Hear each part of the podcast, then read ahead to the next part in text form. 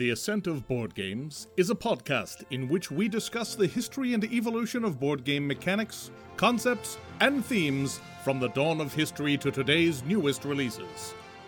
We talk, we laugh, we pick on each other, and we occasionally get things wrong. But we hope to provide both entertainment and education to today's discerning podcast listener, you.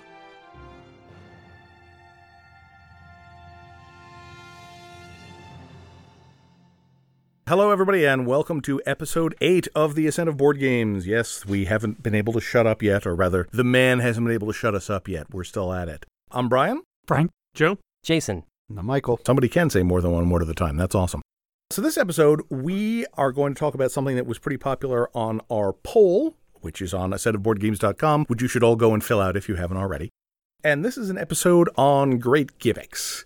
And the idea is basically that game that just has a really cool thing that makes the game either possible or awesome or interesting. Certainly, there are a lot of things we've talked about in previous episodes that would qualify, like a lot of the batteries included stuff. During the 60s and 70s, the fact that there was something electronic in your board game was a gimmick. The Dark Tower in Dark Tower is the ultimate great gimmick in a game. That was pretty great. So there's that. Also, it occurred to me that a lot of times game mechanics or styles start out as a gimmick. So like when Risk Legacy first came out, you know, what you, you you tear up cards and you put stickers on the board and you write on the board? Heresy. I know. that was a gimmick and now it's a genre.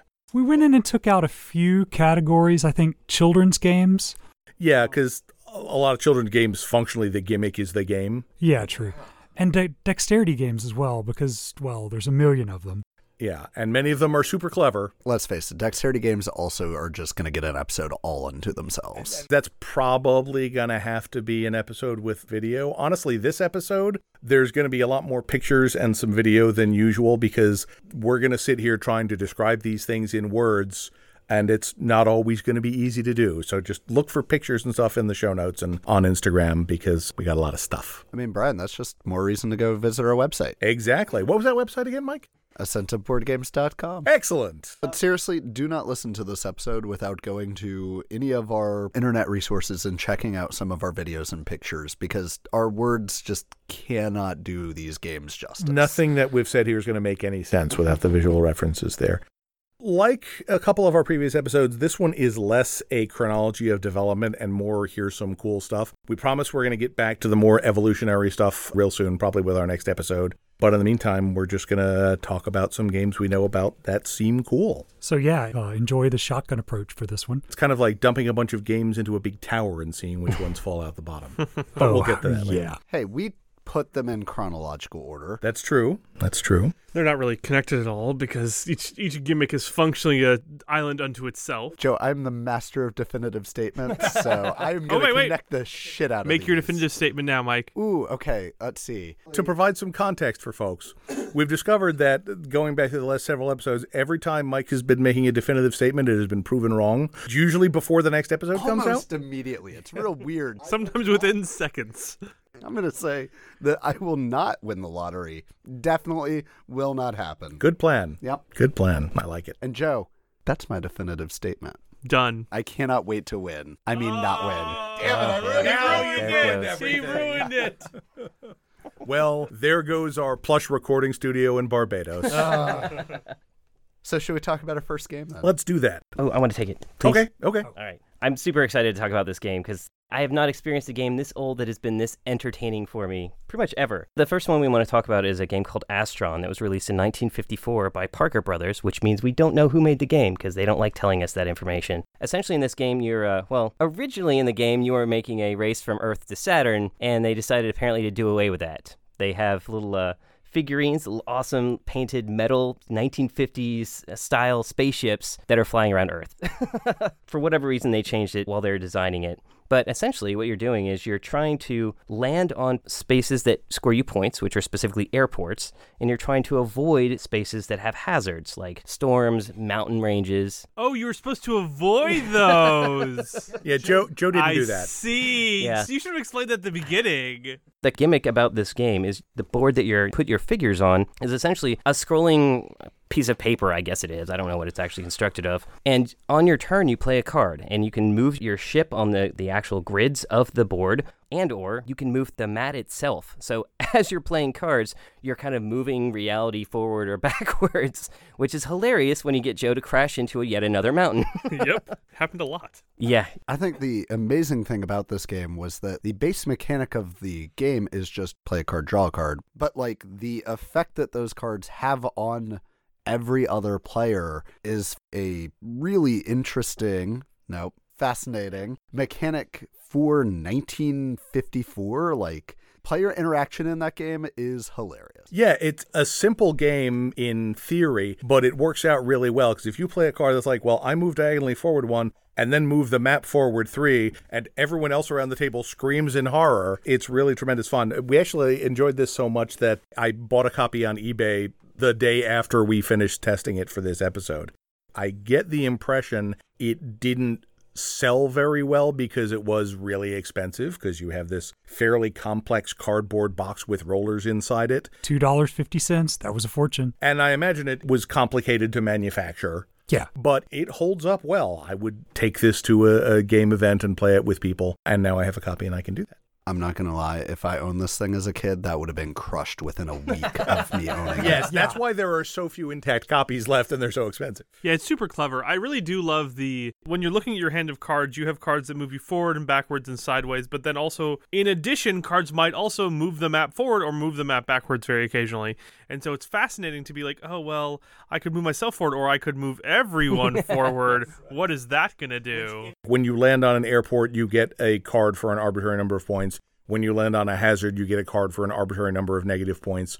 I think that would probably be less random if it were to be released today to make it more gamey. I think it's 10 to 15 for airport and 5 to 10. Uh, it goes down to 2, I It, think. it I think on the seemed negatives. like a larger swing than that. But No, it's pretty pretty flat. So if airports are worth that much more than hazards, Joe was really bad at this game. I was extremely I went negative, I'm pretty I, sure. yeah, no, I, we have pictures of your Yeah. score. So was Who was it that uh, someone threaded the needle diagonally between two gigantic hazards? Who That, was that that? would be me avoiding the tornado. Thank you. Yeah, no, that was impressive. Didn't someone roll you back into it He though? did.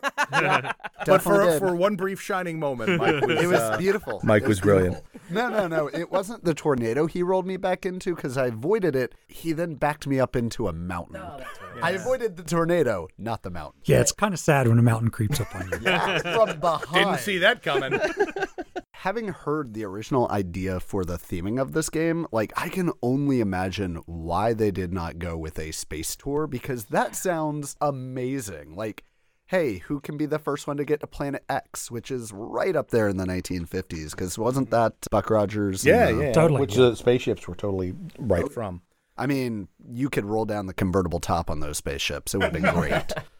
I mean, come on, Kickstarter. We can do it ourselves. Like, it's got to be in public domain by now, right? Well, I mean, it's also going to be way You easier can't- to develop a. Uh, Trademark mechanics? yeah, but we can use the name. you that's do it on saying. a tablet. ooh. And that way you can just say, well, now I want to do the race in space. Boop. Now I'm in space. Boop. Now I'm going around the world. Boop. Now I'm underwater.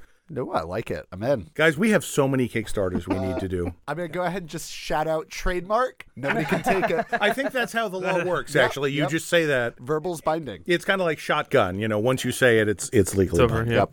Yeah, it's funny. I couldn't figure out when this happened, but apparently at some point they changed the name of the game to Skylanes to avoid the confusion of why is this game called Astron when I haven't left the planet Earth? And the planes are still spaceships. And the planes are still spaceships. Yes. I mean, they're great spaceships. Don't get me wrong, but The next game is Avalanche from 1965. Publisher is Hasbro. Designer is Frank W. Sinden.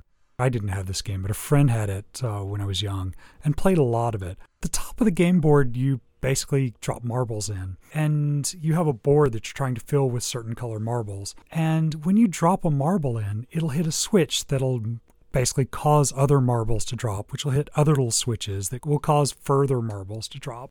And you keep everything that falls out the bottom. So it's a game of just kind of looking at the board going, okay, if I drop there, it'll flip that, which will flip that, which will flip oh, and I get four marbles. Maybe there's a little bit of inaccuracy in the mechanism. But in theory, it should be exactly predictable. Almost always. Should be, yeah. It's predictable enough that I used as a puzzle in Escape Room, Yep. which Brian remembers. Probably. Yep, that worked well. It's just a pure abstract strategy game. And it feels a lot like the computer elements of some of the stuff like Dr. Nim and the recent Kickstarter that was awesome. What's the name of that? You're not narrowing it down for me. No, not really. Uh, I'll have to show that to you. All right, listeners, we need your feedback. Send us all of the recent awesome Kickstarters. It's bound to be one of them. Oh, also, if our uh, our listeners are interested, apparently there's a browser-based version of this game. We'll add a link in our show notes for that. Yeah, it's a very simple one. It's using the Expert 2 version of the game, which I had to look up what that meant, but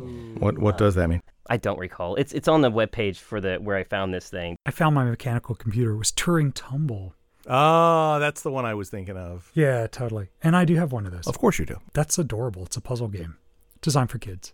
So the next game that we're going to talk about was a release in 1969, and that was called Situation 7. And this game was published by Parker Brothers and designed by Marvin Glass. And this game, I think, is the first time I've ever really enjoyed doing a jigsaw puzzle. Uh, as you're playing this game, you are working with a partner, because it's four player, right, Frank? It can be two player, two team. You are two opposed jigsaw puzzle assemblers who, as you are putting your puzzle together, you are claiming territory on a shared board. And if you assemble a piece that is on a special space, you will get that special space's power, which can then block the other player from building off of your piece. And like, it is crazy and I'm not sure I entirely understood the process, but when we were finished, we had this great finished puzzle. Yeah, functionally, there's two copies of the same puzzle. One was like blue and green, and one's like purple and yellow, I Yeah. think. And basically, you're both starting from the middle of your side of the board and building out from there. And if you get built out to a certain area before your opponent does, you're just taking over and getting special abilities. And it's quick and slightly manic and uh, much more entertaining as teams, I think, than two individual Oh, yeah. players. Oh, 'cause yeah. You get to yell at your partner. Yeah. Where's you, the stupid thing with the black hole? you observe how bad your partner is at this game. Well, Um, and the there are at least two of every board feature in the game. So like you could be like, "Where's the black hole? It's right here." No, the other black hole. Right, exactly. Also, different sectors give you different amounts of points. That's that's actually how you win the game is by collecting the points from building those sectors in, in your puzzle's colors. And uh, I'll just say it right now, I was awful at this game. Yeah, you were. incredibly bad at it. Jason, who is my partner, was just like, "Where's the squiggle with the thing?" And I'm just like, "I don't know what that means."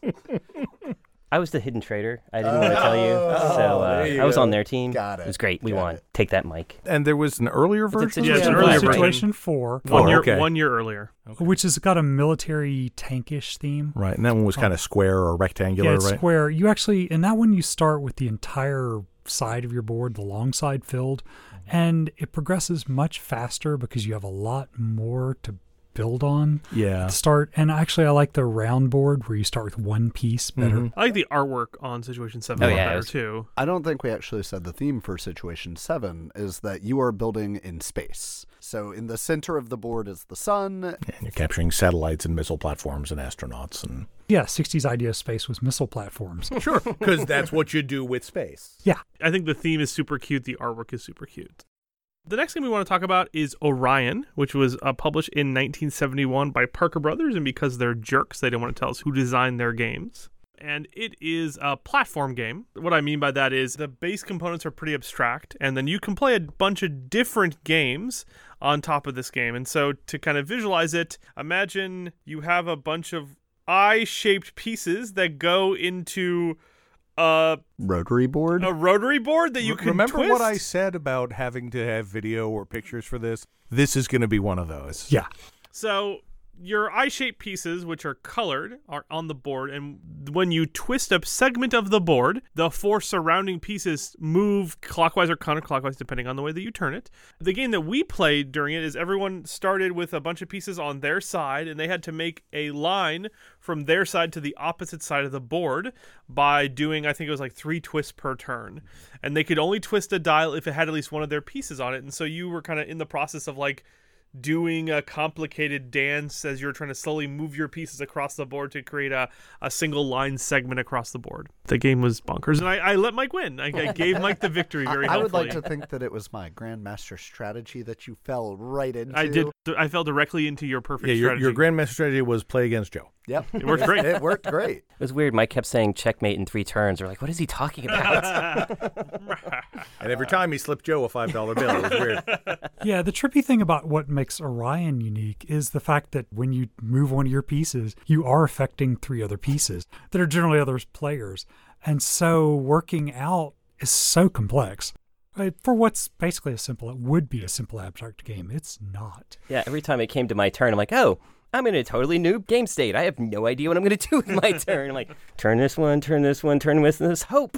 Oh, no. Seems like there's a lot of time vortex in that game. oh yeah, an infinite amount of time vortex. There is like you definitely can't plan out what your next move is going to be before your turn, but at the same time, since the mechanics of the game or the specific game that we played was just rotate three of these things, it didn't really feel that bad. Like it moved at a Yeah. quick pace, even though you're sitting there going like, uh, okay, cool, this one, this one, this one. Okay, your turn. And now I regret everything I just did. Frank, what were some of the other games that could be played with? I mean, there's that a very board? checkers one that involves capturing, one that involves some luck. There's obviously a Chinese checkers where you have to get all your pieces across. It's better for two because the chaos with Yeah. four would be chaos. There's a Fox and Hounds variant. I mean, they tend to be variants on standard abstract games. I did love the instruction manual, though. It's a vertically bound, spiral bound instruction book with all of the different uh, games in there, and the art was pretty great. And named after constellations because, you know, it yeah, kept with the whole right. Yeah. Orion Aquarius 70s thing. Dude. I love Parker Brothers games from that period because a lot of them are really focused for adults and they're really simple rules, but the games are actually quite sophisticated. I think it's a time that we lost really in mass market games. But Parker Brothers, that does not excuse not giving your designers credit, you monsters. I really hope they've fixed They were built in the game factory, Mike. they were they were hewn from the game mines. now, there's two Parker brothers, and they designed every game. The next game we wanted to mention is one of the big classics. This is one of the ones that was in my mind when we first thought about the Great Gimmicks episode, which is Fireball Island. It was originally released in 1986, which is a little bit later than I thought. I, I felt older than that for some reason. Another Milton Bradley game from Chuck Kennedy and Bruce Lund. And this is one that, in its original form, is pretty much a kid's game. Basically, the titular Fireball Island is the board. And basically, you're trying to make your way up the mountain to get the giant jewel that's there. And periodically, you will have the opportunity to drop fireballs in the mountain, and it goes down a series of chutes and knocks players off the mountain. And it was basically an enormous random luck fest that looked really cool. The interesting thing is that last year, Restoration Games did a big Kickstarter of this and made it much more of a gamer's game. They put little sort of directional gates on the island so you have a little bit of control over where the fireballs go. It's gorgeous. It's one of those games that makes a statement when you put it on the table. That statement is uh I have too much money. Oh, yeah, good point. you know it's a real game now because it has multiple expansions. Right, exactly. And because Rob Daviau uh, did the redesign. So, yeah. Wait, so there's a legacy component? No, no, no, no. That's the next version. Oh, is right. Legacy no, Fireball no, you Island. literally set the figures on fire. Oh, nice. Okay. The game ends by collecting and going to all these sightseeing spots. There's some set collection with treasures. And uh, yeah, there's a definite more gamery thing going. There's a second board now too, right? A pirate ship or something. Yeah, that shoots and you fire a cannonball onto the island or Because something. of Yeah. course Why you not? do. Because apparently there are a lot of gamers who are trying to recapture their childhood with a lot of money and a lot of table space who want to shoot I, marbles I at each other. I fail other. to see the problem with I- that. yeah, no, I'm, I'm not saying it's wrong. I'm just saying it's a thing that we need to be aware of. So our next game is Nessie Hunt from 1986, published by Search Glen. Designers are Anthony G. Harmsworth, famed Nessie researcher, It's and true. Bob Shine. This is a strange, strange game that was published in Scotland, still sold in the gift shops on the shores of Loch Ness. It's about searching for Nessie, that famed crypto critter that sits at the bottom of Loch Ness or not, or whatever. Or it could just be a log, you know. The game itself consists of a bunch of basically getting money every turn and then spending that money to try to get evidence of Nessie, to find pictures, photographs, or even capture a live Nessie. The charm of the game is that what you spend this money on are a bunch of templates that represent the fields of vision of all this equipment. You know, like a camera has a really good long template. Some of the sonar would be a weird wavy template that can go out in the middle of the lock, like you're putting it on a boat. And the board eventually becomes this massive overlay of little like beams intersecting over the hex board. Yeah, they're little acetate overlays basically that you say, well, I'm putting a camera here, so you put it on that dot on the edge of the lake and angle it to show the things that you want to see. And some of them are short range, wide angle, some of them are very long but very narrow, so you have to kind of know exactly where it is. And they all cost money every turn you keep them in. The way Nessie reappears is by a uh, track so you know the next few spaces, and there's three different tracks to represent which of the possible spaces. So you have some idea, but it also there's a limit to how much you can put out or take up every turn. So you're having to balance your income with you know, is that even going to work? No, I'm just removing that for a while. Surprisingly good game for something that is basically done as a thing to, to put in gift shops. Oh, yeah, totally. It is ultimately Nessie Roulette, but there's a little bit of uh, teeth to it. The cards that you're getting are all based on reports, pictures from the Nessie. Uh, that's where the Harmsworth stuff comes in because he's a collector of Nessie research. I, I actually really like the idea of using these translucent templates as like field of view searchlight searchlight stuff. I feel like that mechanic right there would translate really well into like some sort of hidden movement prison Yeah, break prison type escape. Yeah, where, where's our Colditz version? Yeah, the searchlight? like There's one great promotional picture where I don't know who the guy is. Maybe he's the researcher, but there's a guy literally bursting out of Loch Ness, holding the board game aloft in triumph. It's so great. It seems like that So would get the game really soggy. Uh, maybe it was wrapped in plastic. And then uh, on the back of the game, the picture of the family playing the board game is so delightfully old and amazing looking. It is a classic period picture. They're all having so much fun. What's really weird about this picture, though, which we will definitely post onto our show notes, is that clearly the photographer has directed both of the women in the game to be very thoughtful in their pose, which I think they interpreted as hand on chin. Well, yeah, that's how you can tell you're thinking. Ah, I see. So next we're going to talk about Headquarters, which was released in 1995 by Theta, the game publisher, and uh, designed by Michael Sori. And sorry for mispronouncing your name, I'm sure. It's a fascinating game because apparently you guys are going to be all the ones that are impossible to describe. it's a profile of a human face with a cutout in the center. And during your turn, you take a colored cube, which is too long, and you place it somewhere where it can stand without being touched after you stop placing it in the head somewhere. You get all the points of all the cubes you can see, and your opponent gets all the points, all the cubes they can see. Any group of colors Any group of together colors, yeah. scores the square of that group. And so obviously you know what effect you're having on your board, but you don't necessarily remember the effect you're having on your opponent's side. Once you've placed a couple of cubes, it's functionally impossible to see the cubes that are on your opponent's side anymore. So there's a lot of remembering you have to do to try to remember, like, oh, I'm going to place this thing here, and I got to remember that's a blue, and I can't place other blues by it, but. That's a very difficult mental map. no. You got to make a mental palace to play this game perfectly. And to make matters worse, the head itself is if you can stand the cube blocks that you are placing upright, they are too deep. So like you could be like, well, I'm just going to place these upright, and then who knows what's up. Well, then you give your your opponent's total control over that as well, which is both a good thing. It's a bad thing. So, are you like randomly drawing pieces? You randomly draw one piece, that's the one you place. Okay, interesting.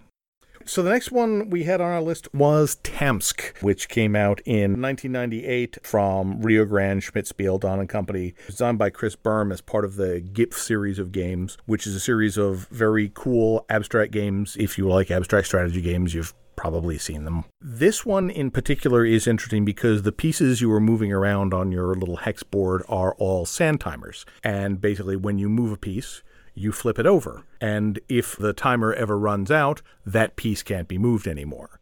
And the idea is when you move a piece, you put a ring over it. The more rings are around a space, the more valuable it becomes. So basically, it's just adding some slightly ludicrous time pressure to an already thinky strategy game. There's not a lot more to say about it other than that's that's a really clever use of sand timers. They're not just timing how long you have to finish drawing your picture or whatever. Everything in the game is timed based on those. Yeah, but there's some surprising strategies that just come out of the time aspects because I played a lot of Tamsk.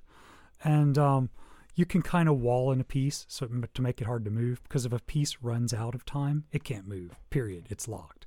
And so you can kind of wall it in, keep it from moving. Uh, just kind of sit back and let that piece drain completely before making your move because as long as you make a move at some point you can do whatever you want. So pausing and That, screwing that seems around like with time. less of a strategy and more like being a jerk. That's just me. I guess it's part of the game. It's a two-player game. You're Okay, supposed fair to be a jerk. Well, and I think that having the multiple timers at once has a bit of a spinning plate dilemma where it's like if Totally. you focus too much on one timer, then you're going to lose out on the other timers, and then the time runs out. Nope, that's now permanently stuck there. Do you ever play this with like some people that suffer from analysis paralysis and just watch their heads explode? Those people don't play this game. There's a bunch of games that use timers as pieces that have come out after that. I mean, there's a Space Dealer where you basically are doing a pick up and deliver, but your timer pieces are all, well, sand timers. You should be used to this, Frank. Whenever you mention a game and all of us just kind of tilt our heads to the side and look at you, that means none of us have heard of it. So Yeah, good point. just start explaining.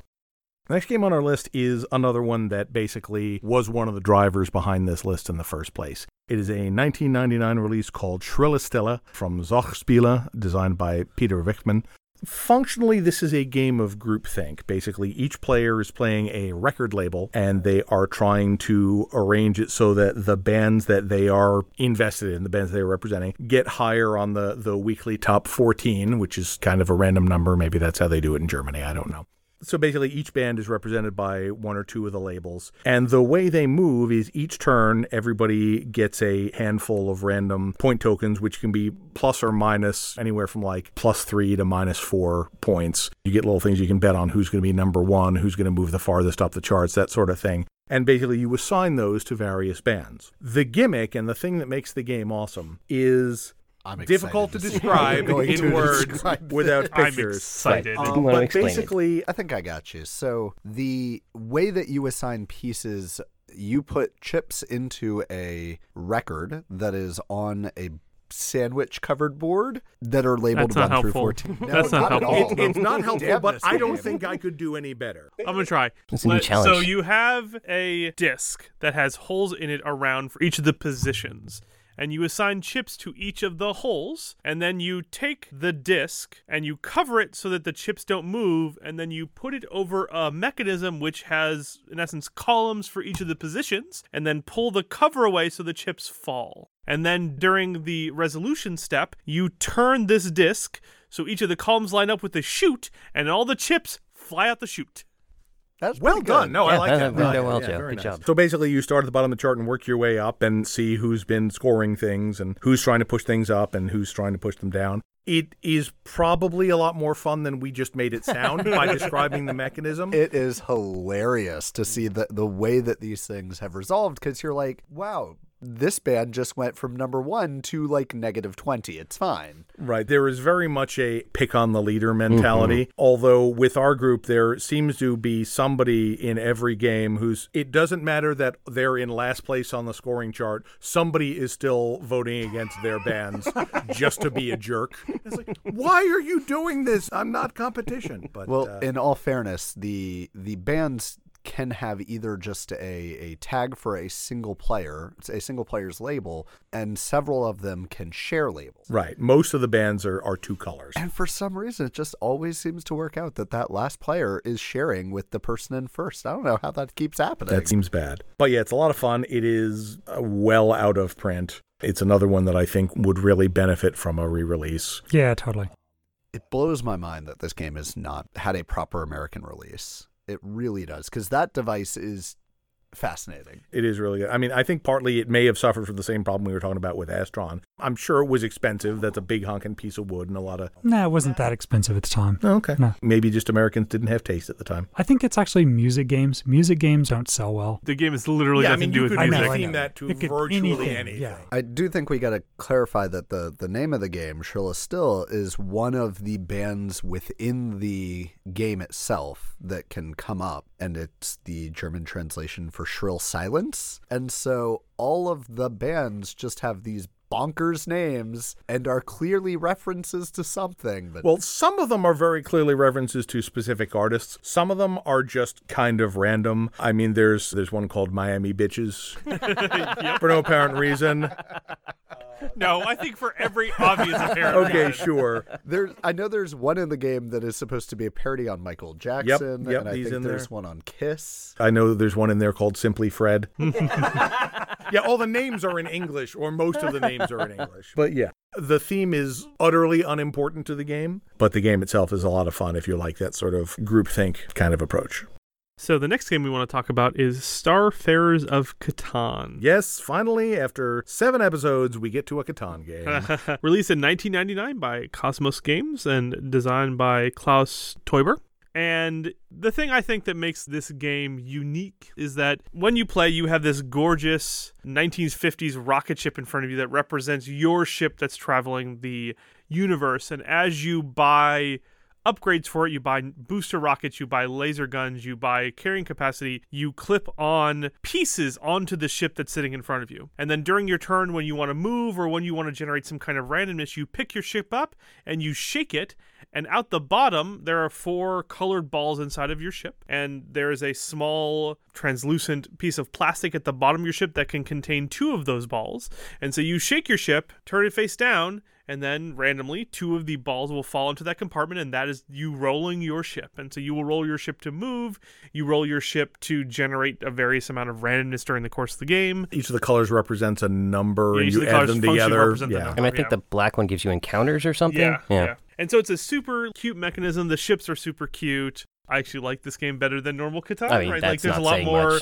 there's a lot more space to explore. There's a lot more kind of things going on. There are aliens you can befriend, and they give you bonuses. Yeah, I mean, it definitely has its Catan origins. The aliens are functionally like ports in regular Catan. They'll give you better trading ratios and that kind of thing. As Catan game goes, it's one of the ones I enjoy. I don't know of anyone who has this game where the spaceships are all still intact because they are super cheap plastic. okay, Frank. Have you What played it? But if you put the booster rockets Not in, in a you while. need like You're right. you need like a microsurgeon to remove them again. We literally broke a piece off while I was demoing for you guys I know. because those things are so freaking fragile.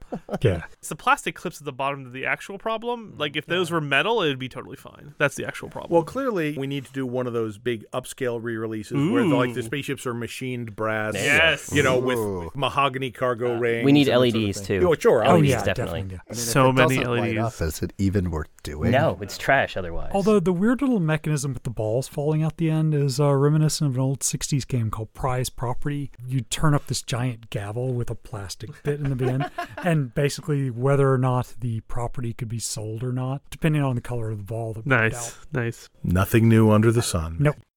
All right, Frank. Next one is clearly yours. Yep. That would be Master Thieves 2004, published by Zoch Spiel and Rio Grande in one of Jay's weird moods. Designer is Cesarne. That's it. One name.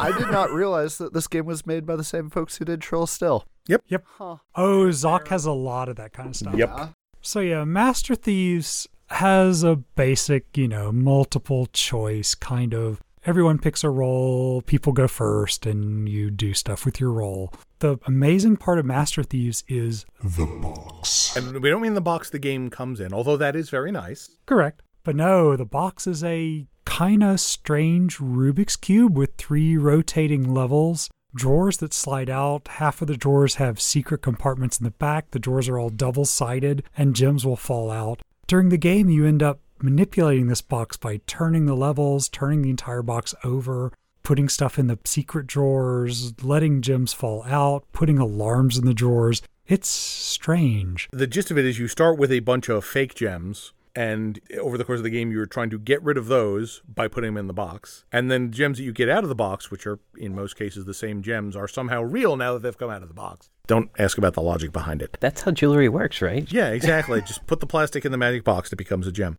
But yeah, basically every turn you're going to be, depending on the role you chose, you're going to be putting some gems in, taking some gems out, and after you do whatever you do, you can flip the box upside down, rotate it a couple different ways. So any attempt to remember actually where anything is, unless maybe you're doing a two-player game, is more or less doomed to failure. I'm not sure how much strategy there is. I have played with people who can remember that, and it's terrifying. yeah, you shouldn't play that game No, with those no, people, no. unless you're also those people. This is also a game that just gets much harder as you drink because, like, oh, then you're just like, whatever, I'm gonna do some stuff, and oh look, some gems fell out. I mean, Mike, that's how I was playing the game to begin with. I feel like the players have missed the whole point within the theme of this game is that they've got a box that turns fake gems into real gems. Just steal the box. Yes.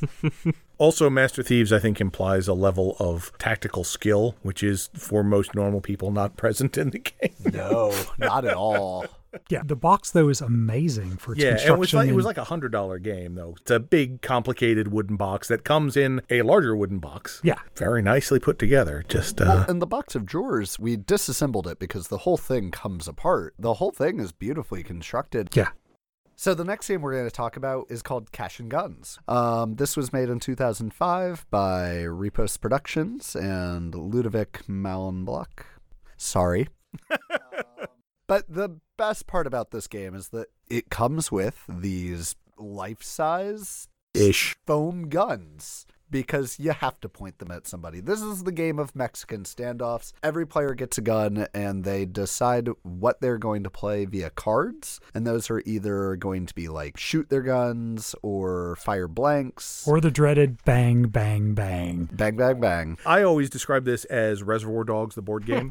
the premise is basically that you've just knocked off a bank with all the other players and you're divvying up the loot, and everybody wants to get more of the loot, and the easiest way to do that is to shoot the other people who you're dividing it up with. So you have a set of loot, and everybody decides if they're going to spend a real bullet or a fake bullet. Then everybody simultaneously points one of their foam rubber guns at another player, and then that player has the option to back out or stay there because you don't know if they're bluffing or using a real bullet or not. They have gradually added additional expansions that have things like a shotgun, which you point between two players and it will hit both of them. There's like a Yakuza expansion that has Shuriken. That you throw and knock down their Yeah. little standees. There's bonus powers and stuff. There's one guy who, if he kills an opponent, can pick up their gun and then he has one in each hand. In the first edition, the foam guns were black. Uh huh. And that was a problem. Oh yeah. they got chided hardcore. so for now that. they're all orange. Yes, they are. They're anti-gun orange. Yes, exactly. It's a fun game of bluffing and Right. shooting you your have friends. mostly blanks, so mostly when people are pointing guns at you, they're blanks, and it's just a lot of like, But is this the how, time that how he's confident are how you that he's confident not are actually you? gonna It's pull a it's a it's a super cute game. and if you get shot enough, you get eliminated, right? Yes, you do. You die. But it is a game where I don't think it would work with just pointing fingers because, you know, you have to do the gangster sideways thing. And uh, without the physical props, it wouldn't have been the game we all know and love. There is also an interesting variant that has a hidden trader mechanic in there. One of the players is secretly an undercover cop. Amazing. After each round, there's like a card you pass around the table out of sight, and the guy who's the undercover cop has the option to flip it over. And if you pull it back on the table and that side is up, then the police have been called. I don't know of anyone who's ever actually played using those rules, but it's there if you're a real fan of Hidden Traders. So, the next game we're going to be talking about is Shogun, 2006, published by Queen and designed by Dirk Henn, who's one of my favorite designers. No two of his games even are in the same genre. I did Show Manager, Alhambra, Timbuktu. I love Show Manager. Show Manager's great. It is great. Totally. I like Shogun a lot. The reason we're talking about Shogun and also a reason we would talk about Wallenstein, which has a very similar mechanic, is it has this tower that at the start of the game you seed it with a bunch of cubes, and then whenever you do combat or you need to resolve something random, you take some number of your cubes and you drop them in the top, and inside the tower there's a bunch of levels, and inside each of the levels it's a random cardboard shape that has a bunch of different functionally shelves on it. And so you drop some cubes at the top and some cubes fall at the bottom, and that determines if you won the combat or not. That determines did the randomness go in your direction or not. Because there are so many of these little shelves, you can drop in like three blue cubes, and what comes is two yellows and a black, and you're like, well, that, that's not at all what I wanted. My cubes are in there now. Yeah, and they will stay there until they come out at some future date or don't. Now, this gimmick was initially seen in Wallenstein, and we've had a bit of a debate among ourselves as to whether or not Wallenstein or Shogun is the better game. I didn't see a debate. It was definitely Wallenstein. Sure. I prefer Shogun personally, but you know, Now you two must fight. to death. no, seriously, it's, the problems I have with Shogun are that basically it's got a big, long banana shaped or Japan shaped, I guess it's the same thing, board. And somebody's got to be in the middle of that crap. Sure, no, granted. and Wallenstein granted. had a much saner layout for its board since it was European, France, Germany, something. I just like the theme better personally. In my mind, like the theme makes up for the fact that the board is a little less balanced for the center player. And I don't disagree, the board is a little less balanced for the center player. I just like the Shogun feel. I think they make a little bit better use of kind of all the components and the mechanics than Wallenstein does, personally. The components are actually a little better, agreed. But man, I cannot get over being stuck No, in no, I'm that's fair. always the one in the middle of the banana. I think that's my That's, problem. that's a personal problem. Mm-hmm. Get out of the middle, Frank. Bust out. The only objection I have to Shogun is that I am never sure if we're talking about the old Milton Bradley Shogun, which is now Samurai Swords. It's actually been re released as Ikusa, so yet another name. The cool thing was you would randomly determine things by these little plastic katanas, which had a variable number of diamonds on the blade, and you'd stick them in your hand and draw one out. Oh, That's wonderful. That was a classic. It really was a classic. That that actually could almost be on this show oh, for that, but it was a fairly minor piece of the game.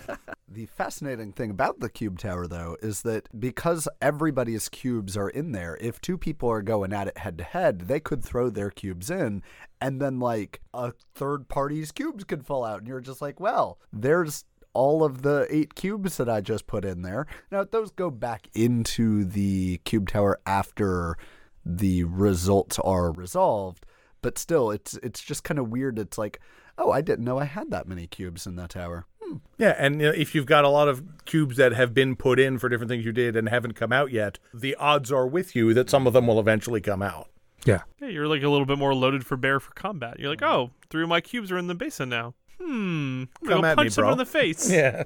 The next game we're going to talk about is a 2015 release of Potion Explosion, which was produced by Horrible Games and designed by Stefano Castelli, Andre Crespi, and Lorenzo Silva. This game is, in essence, a marble rack with a divider at the top, and you seed the board at the beginning of the game with a bunch of marbles of various colors. And as you play the game, you physically reach into the board to remove marbles, which will cause the ones above it to fall down, colliding with the ones below it, because gravity. If two marbles of the same color collide, they explode. You remove those exploding marbles, which then could cause other explosions, and it just kind of builds a chain reaction as you go. You have a bunch of potions in front of you that have little dots for colors. You need a particular combinations of colors to get the recipe. This game is one of the best applications of that marble rack that we could find. Because it really is like a physical implementation of a bejeweled board. yeah, yeah, exactly.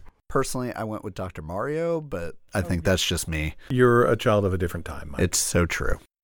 In 2017, we had the release of Magic Maze, which is from Sit Down or Dude Games, designed by Kasper Lapp. So this is basically a real-time game wherein the players are cooperatively moving a series of down on their luck adventurers through a shopping mall to try and recover their lost equipment. And when I say recover, I mean steal, so they can go out and adventure again. Everyone is playing all the characters. Each player can move characters in one or two directions. Like Jason may be the only one that can move them north. I may be the only one that can move them west. Mike is the only one that can use the escalators in the mall. So you have to sort of coordinate who's going to be moving where. It's real time, and there are sand timers in there to sort of limit your time, and you have to get everybody to where they're going. Once one of the heroes moves onto their space, then sort of the alarms go off, and you have a limited amount of time to get out of the mall.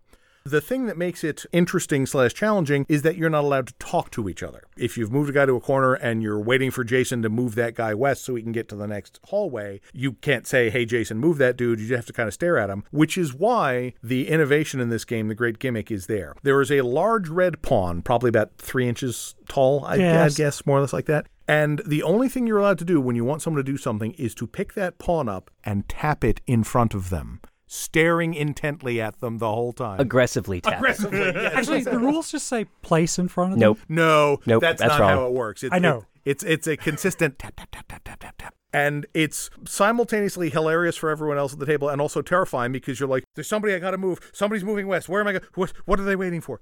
It's just that pawn makes the game. I think every game that I play requires that pawn.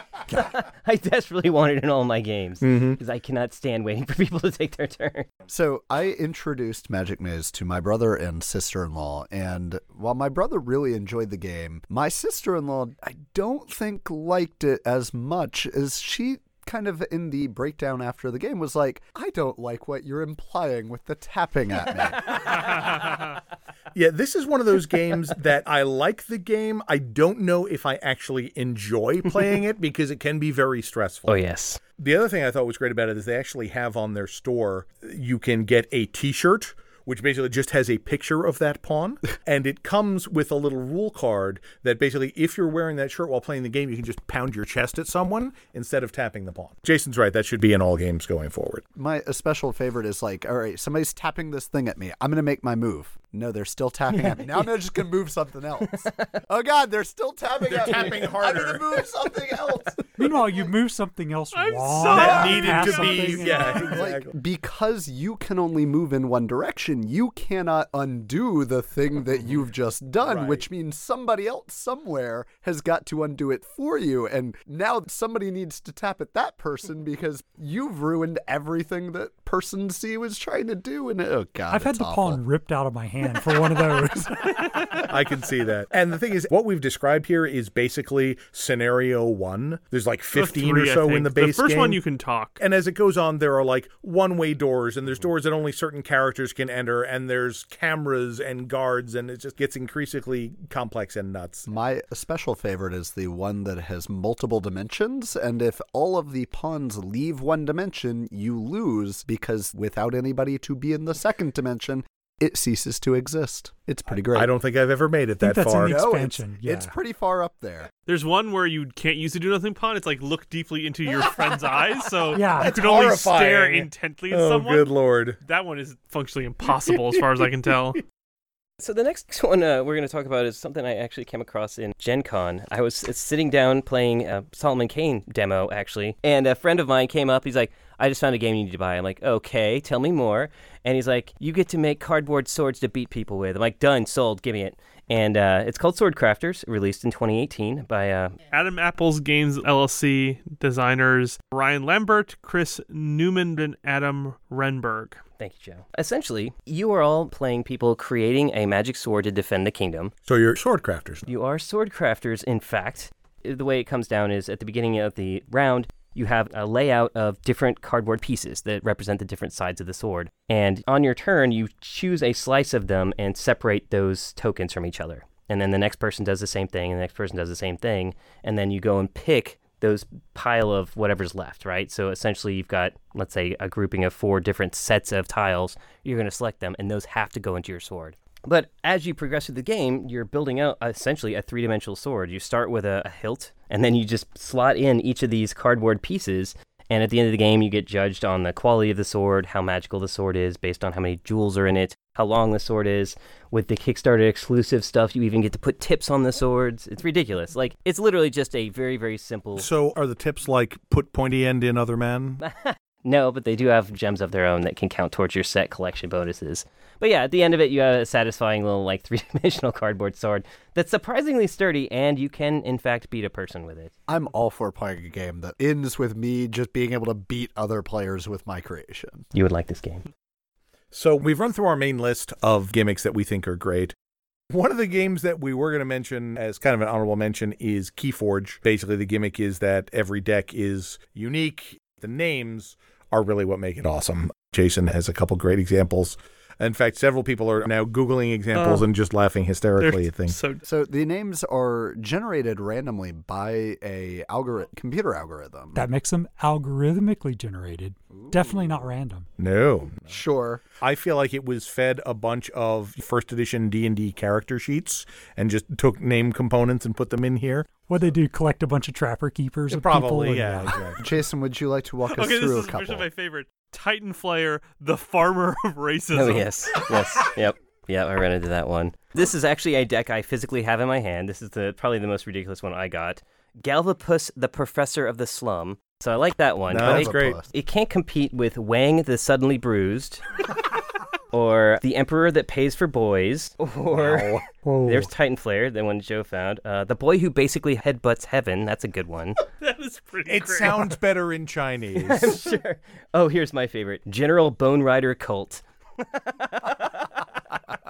My question is do we have evidence that these are actual deck So there- names there and are- not just things that people wrote? There are pictures and people have them still wrapped in plastic. I don't know if this, I mean, it's entirely possible. Like, who knows, right? up, Yeah, But like, because the internet. Fantasy Flight did issue apologies when they first released this for not um, scrutinizing the words they put into these decks as well as they should have. when you have procedurally generated things, sometimes you get results you don't want. This has also been a theme with Fantasy Flight recently, where they are trying to make templates of games that a computer can go in and fill in the blanks. Because we've recently been talking off air about their other game, Discovery, Discovery Lands Unknown? Is that it? Which Discover has Lands Unknown. a very similar gimmick to it, where it's like, hey, here are all of the components that could be in the game.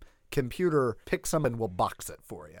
I'm not sure how I feel about that as a gimmick, or really just as a game. It's tough with that one because in theory there's supposed to be some sort of story and you can only do so much with a story that is just randomly generated by pieces of things. Right. Except that, you know, a lot of games or computer games just have random events and things thrown together, and they kind of tend to create some story like things. If anything, I think that just trimming down the number of things for an adventure exploration game means that it's got a pretty limited shelf life. I'm going to be interested to see what else they do with this gimmick, but I think it needs a few more iterations before I'm really invested as a player.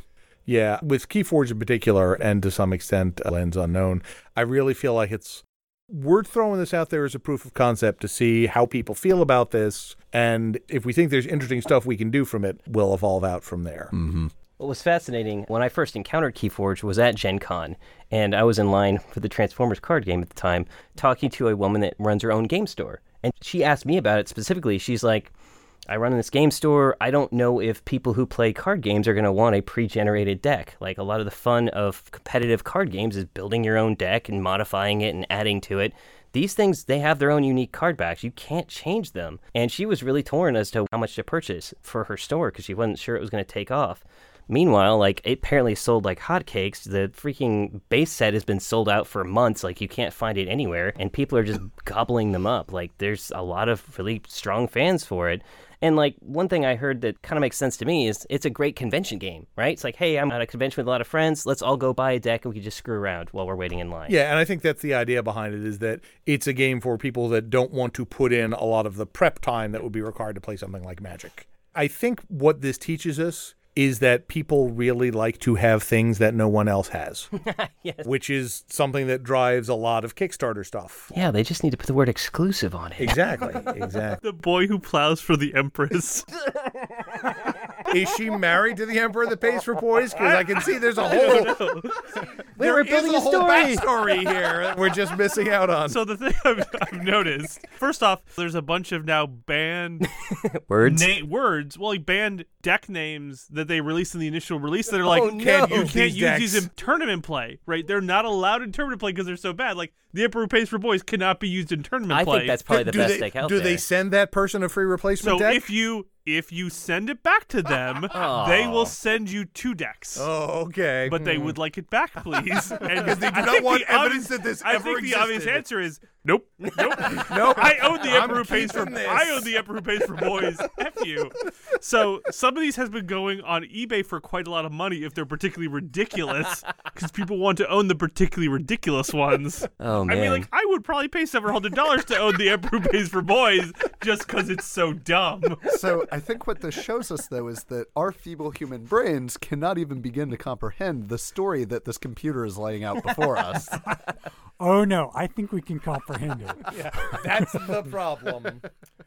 So I found a, an eBay thing, which is Keyforge rare first print display boxes. Chance for rare band names decks. So there's unformed boxes of the Keyforge. Hey, these are the first print run. They might have ridiculous names. Who knows?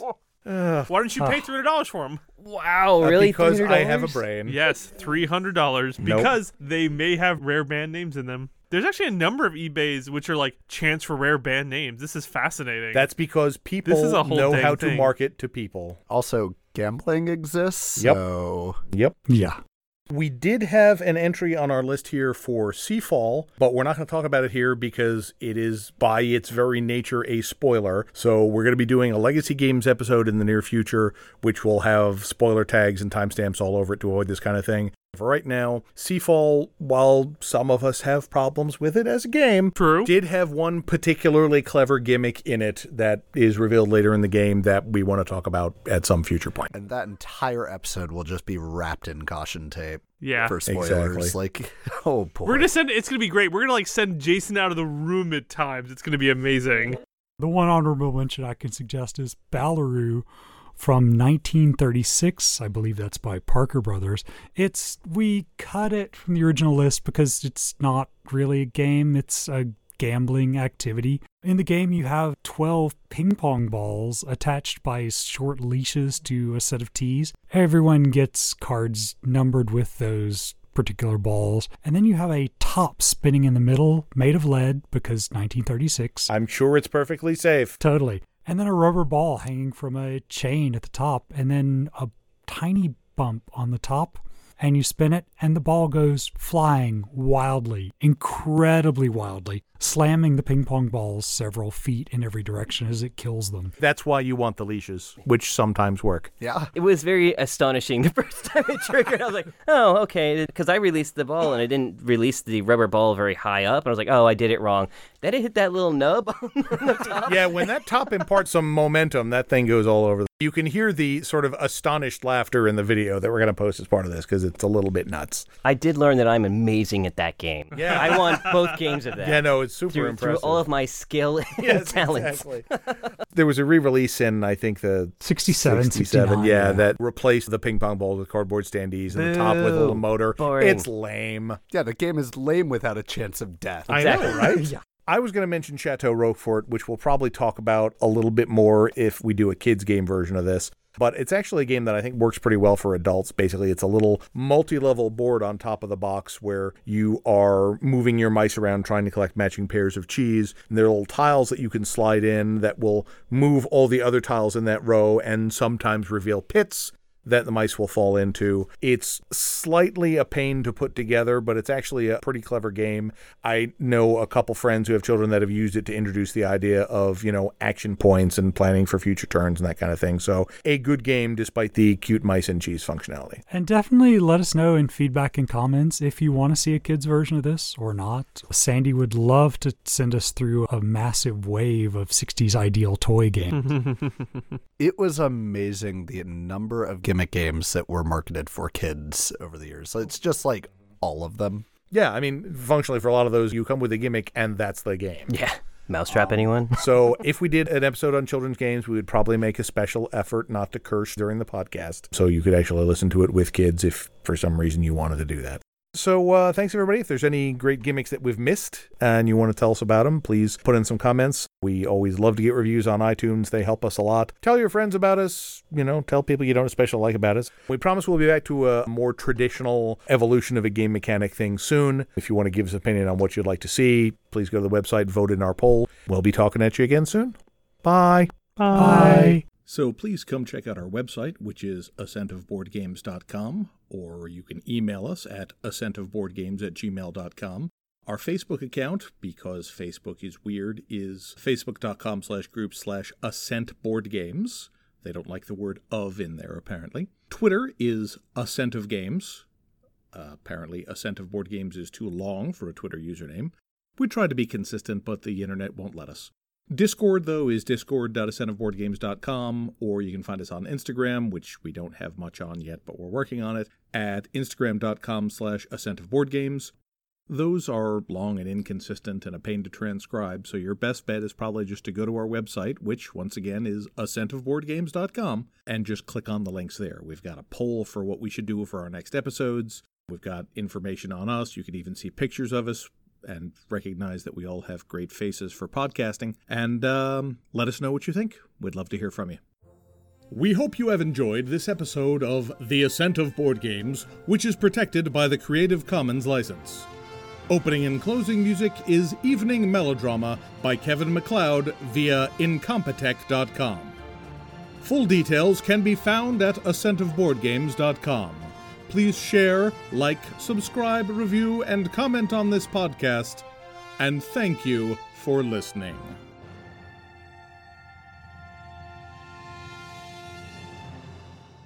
It's held together by like earth diodes. Magnets? Is that what we call those today? Sure. Mike, what do you do for a living again? Uh, science. Right. Just science. Got it.